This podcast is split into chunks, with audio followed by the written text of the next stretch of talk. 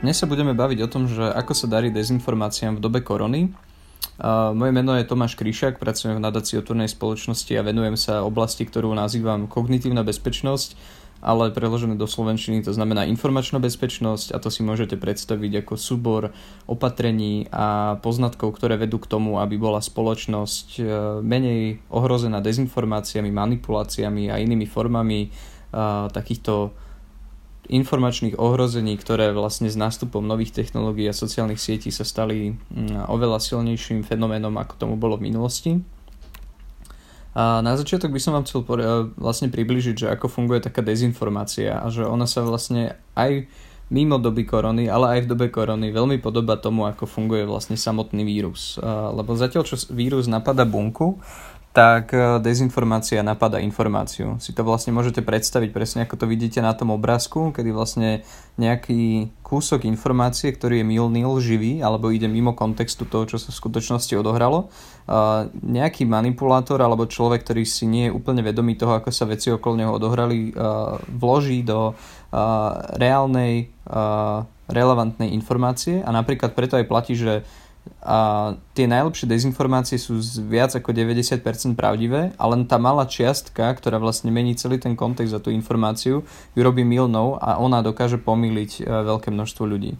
Čiže dezinformácia potom, ako napadne tú informáciu a prispôsobí si ju, tak e, sa vlastne začne šíriť e, naprieč veľkou spoločnosťou, veľkou skupinou ľudí a dokáže vlastne manipulovať už potom nielen kontextom, ale aj tým, ako ten príbeh vlastne sa ďalej presúva a ďalej žije medzi ľuďmi. A dezinformácie sú ako vírus a to znamená, že keď sa začnú šíriť, je ťažké ich odchytiť Uh, úplne podobné ako to bolo v prípade koronavírusu. A je veľmi ťažké zabraniť ich ďalšiemu prenosu, pretože na sociálnych sieťach nefungujú na nešťastie tie mechanizmy, ktoré napríklad Facebook a Google často deklarujú, že majú a používajú, ale na, na nešťastie sú neprítomné a túto prácu musia často substituovať rôzni novinári, občianskí aktivisti a v niektorých vzácných prípadoch uh, sa do tejto témy zapája aj štát Bohužiaľ na Slovensku to tak nie je. Ehm, a tiež je pravdou, že vakcína funguje len v určitej časti spoločnosti aj to po určitý čas. A vlastne ako máme vakcínu proti rôznym chorobám, tak existuje aj vakcína proti dezinformáciám. A to sú napríklad rôzne tréningy mediálnej gramotnosti alebo kritického myslenia. A hoci stoja na univerzálnych princípoch, ktoré sú nemené, napríklad ak by sme sa bavili o logických fauloch, eh, tak eh, logické fauly eh, boli pomenované už v antike a do dnešných dôb sa vlastne nezmenili, ale menia, menia sa tie techniky a kontext toho, ako sú používané a hlavne sa menia tie rôzne príbehové narratívy, ktorými si pomáhajú dezinformačné zdroje v tom, aby manipulovali verejnosť. A preto vlastne aj uh, kritické myslenie alebo vôbec tréningy kritického myslenia musia byť stále ako keby updatenuté a zlepšované a musia ísť po tom, čo sa aktuálne deje a čo aktuálne vlastne plodia rôzne zdroje dezinformácií, pretože inak sa ani táto preventívna forma ochrany, táto vakcinácia spoločnosti ne, uh, nestáva efektívnou a naozaj ide mimo toho, uh, čo by mali ľudia vedieť, aby dokázali v tom danom momente odhaliť dezinformáciu.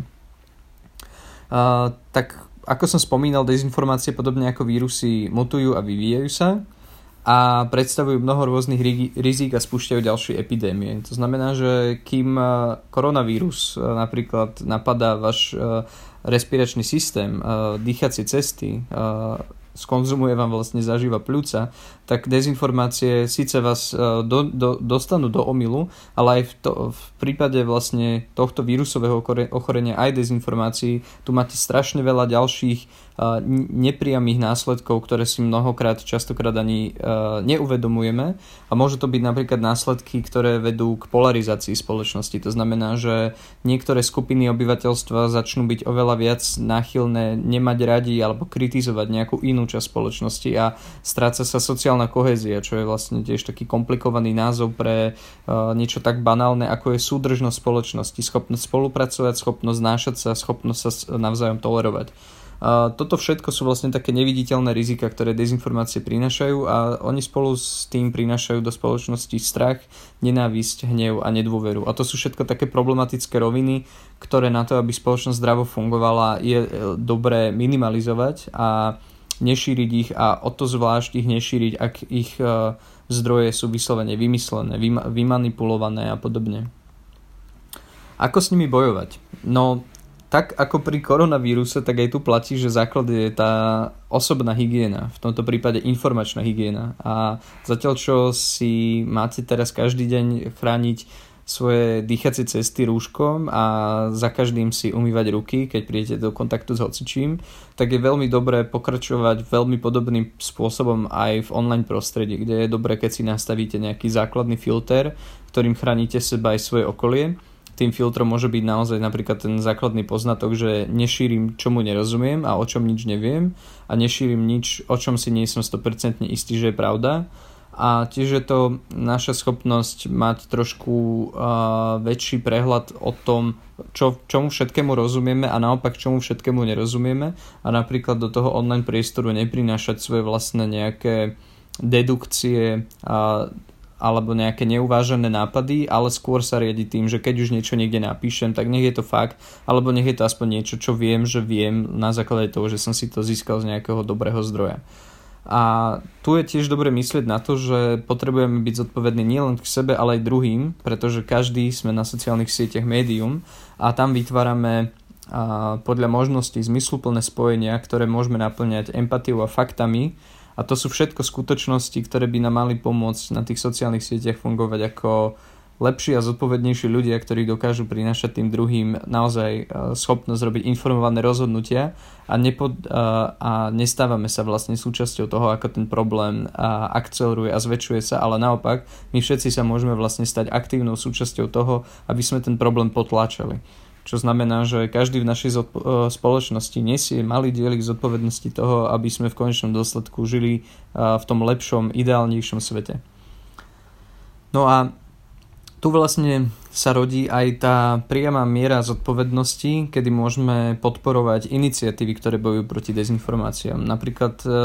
proti nenávisným prejavom a za lepšiu kvalitu informácií na internete vznikla v roku 2017 iniciatíva Som tu, ktorú zakladala Veronika Klindová a to je vlastne uzavretá skupina, kde môžete pomôcť kultivovať diskusiu. Alebo sa môžete pri, pridať napríklad k slovenským elfom, ktorí tiež robia veľké spektrum rôznych činností, ktoré smerujú k tomu, aby sa zlepšovala a zvyšovala kvalita informačného priestoru.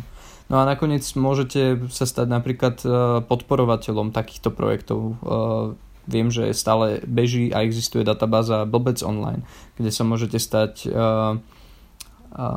Patreonom toho projektu. Prípadne môžete takýmto štýlom podporiť portál Infosecurity.sk alebo nejaké ďalšie iniciatívy, ktoré naozaj do tej spoločnosti prinášajú vysoko kvalifikované informácie, ktoré pomáhajú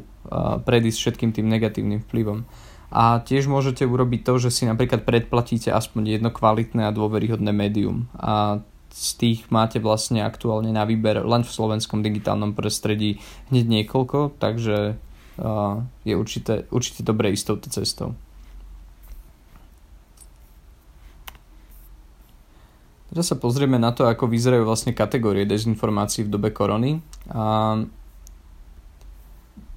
a tá prvá kategória sú vlastne misinformácie, ktoré prichádzajú od dopletenej verejnosti. To znamená, že sú to veci, ktoré publikovali ľudia, ktorí si ani neuvedomujú, že veci, ktoré zdieľajú, sú nepravdivé. Ide často o blbosti a klebety, ktoré si ľudia posielajú z rôznych príčin. A, a ten primárny rozdiel medzi misinformáciou a dezinformáciou je v tom, že pri misinformácii naozaj chýba ten zlý úmysel.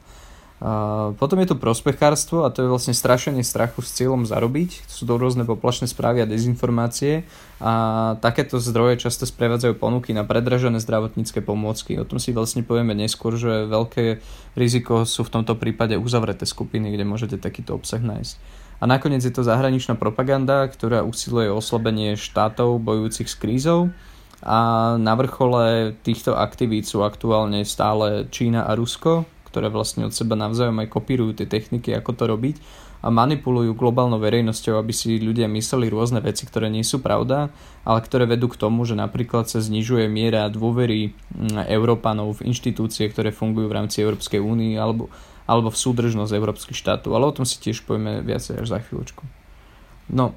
prvá taká vec, ktorá napríklad vystrelila na Slovensku v dobe korony začiatkom marca, tak to boli vlastne podozrivé hlasovky. To bol taký nový fenomén, kedy sa nahrávky šírené cez WhatsApp, Messenger alebo iný zdroj preklopili do príspevkov na Facebooku a šírili sa virálnou rýchlosťou. Určite ste ich zachytili aj vy a boli to rôzne také nepodložené správy o tom, že nejaká známa nejakej známej povedala, že má niekoho, kto pracuje na nejakom štábe a ten povedal, že do Bratislavy príde 6,5 tisíc vojak vojakov a hermeticky to tu uzavrú a nebudeme môcť vychádzať z bytov a tak ďalej. A mohla to byť vlastne nejaká aj objektívna obava, ktorú tá pani získala na základe toho, že zle rozumela nejakej zachytenej informácii a mohla to poslať len vlastne nejakému úzkému okruhu priateľov cez nejaký WhatsApp, ale niekto sa toho chytil s tým, že sa naozaj tejto informácie asi autenticky prelakol a začal ju nezodpovedne šíriť na sociálnych sieťach bez toho, aby ju vôbec ktokoľvek overil a tým, že táto správa tak veľmi dobre apelovala na emociu a strach, tak sa stala veľmi rýchlo virálnou a šírila sa veľkou rýchlosťou.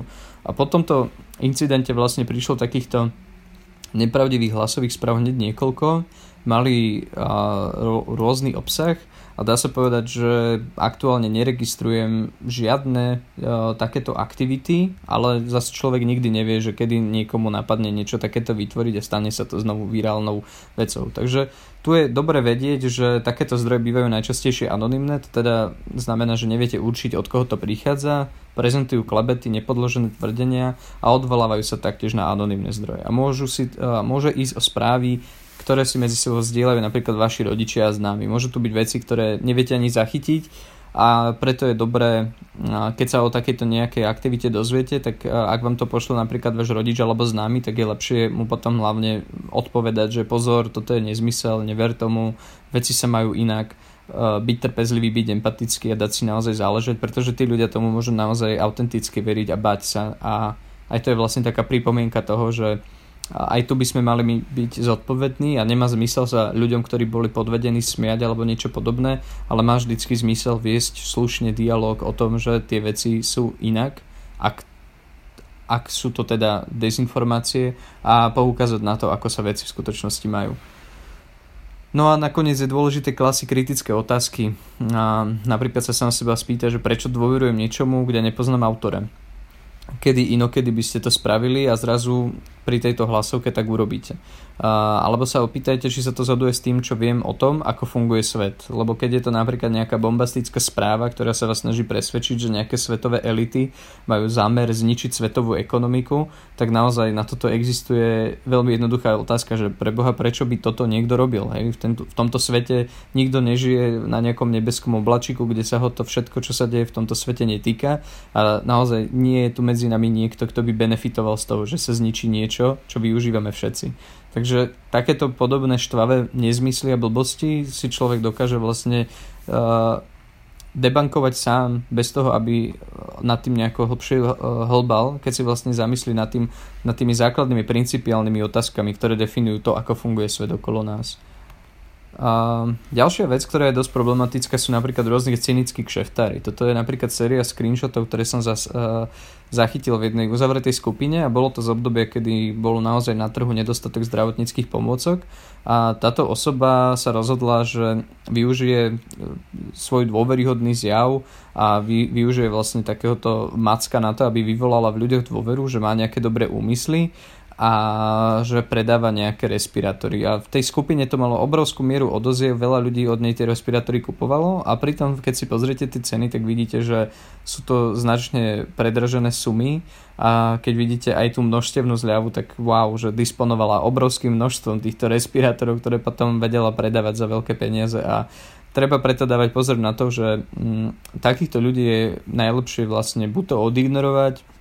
alebo ich minimálne kontaktovať s tým, že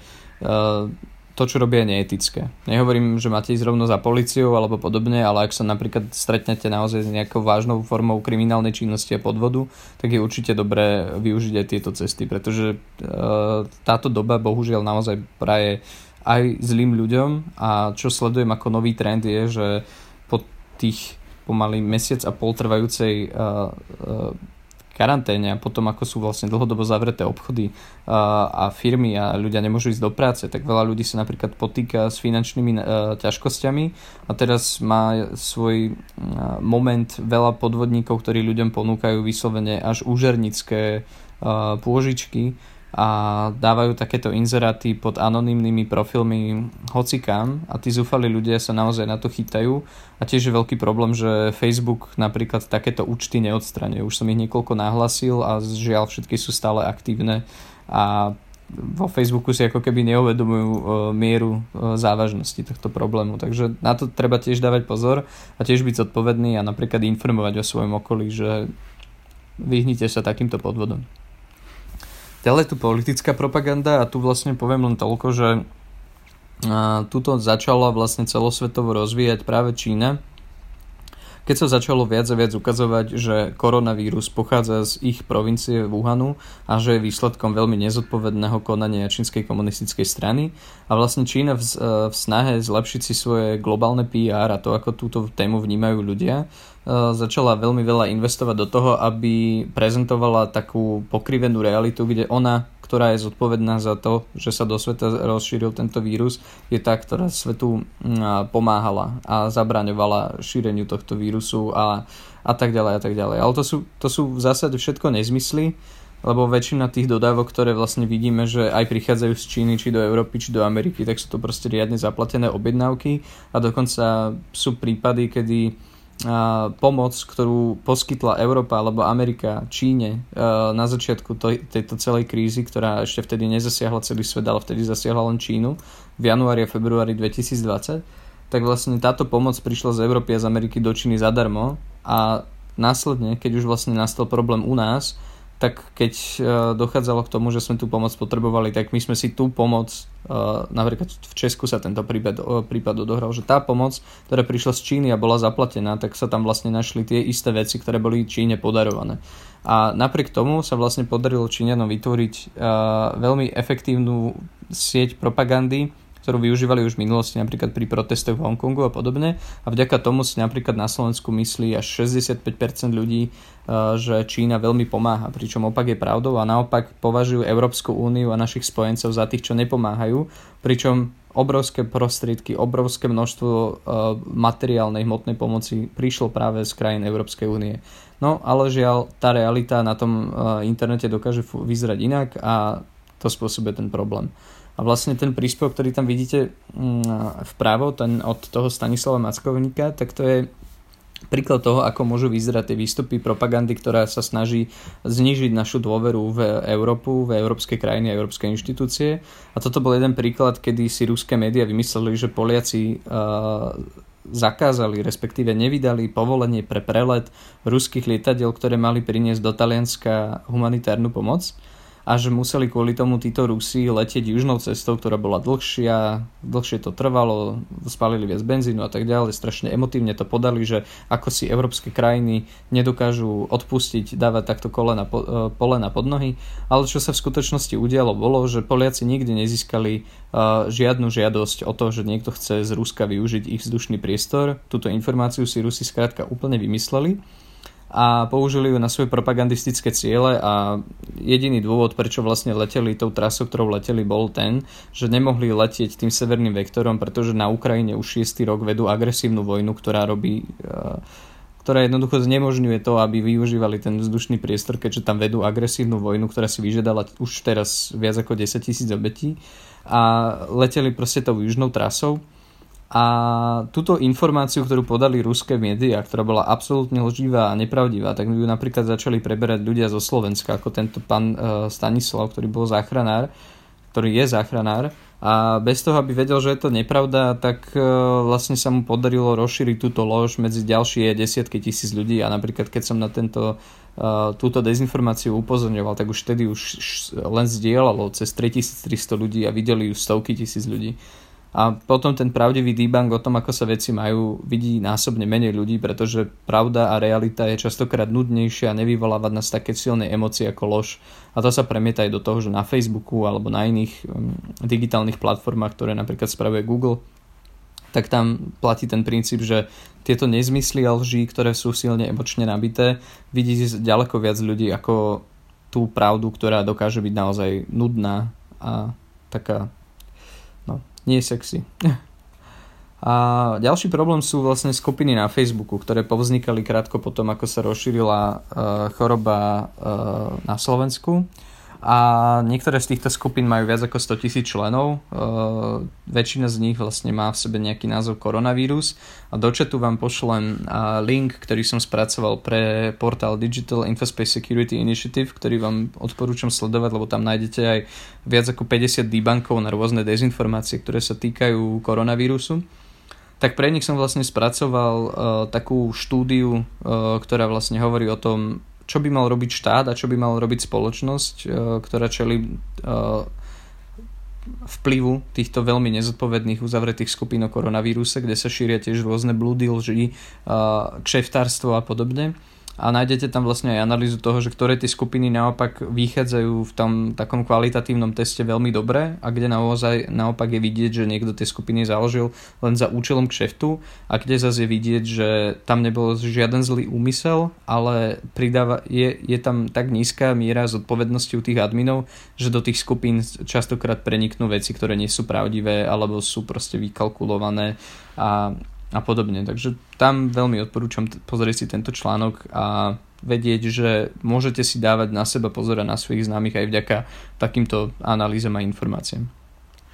No a na záver by som podotkol, že keď sa napríklad už pustíte do toho, že sa sami chcete stať ako keby aktívnou súčasťou oslabovania vplyvu dezinformácií na Slovensku, tak je dobre pamätať na to, že aj tá pravda musí byť jednoduchá. A toto je napríklad jeden príklad grafiky, ktorú som pripravil pre portál Sebavedome Slovensko a je tam jasne vidieť, že je tu veľký rozdiel medzi tým, ako pomáha Európska únia a ako pomáha Čína. A prečo som si zvolil napríklad takúto jednoduchú formuláciu je ten, že mnoho ľudí, ktorí sú zasiahnutí propagandou, nie sú práve tí, ktorí si chcú čítať, ja neviem, 2-3 hodiny nejaké veľmi hlboké technické analýzy toho, ako sa veci majú, ale sú to ľudia, ktorí vyslovene si dajú len niekedy pár sekúnd na to, aby zachytili nejakú informáciu a na základe nej si už urobia obraz o tom, ako funguje svet okolo nich. A práve pre nich je dosť podstatné, aby mali tiež uh, dosah na informácie, ktoré sú kvalitné a pravdivé a práve pre nich je potrebné pripravovať vyslovene až takéto memečka a proste instantné, jednoduché spravodajstvo, ktoré dosiahne, uh, dokáže pravdivo informovať o tej veľmi komplikovanej a obsiahlej realite okolo nás.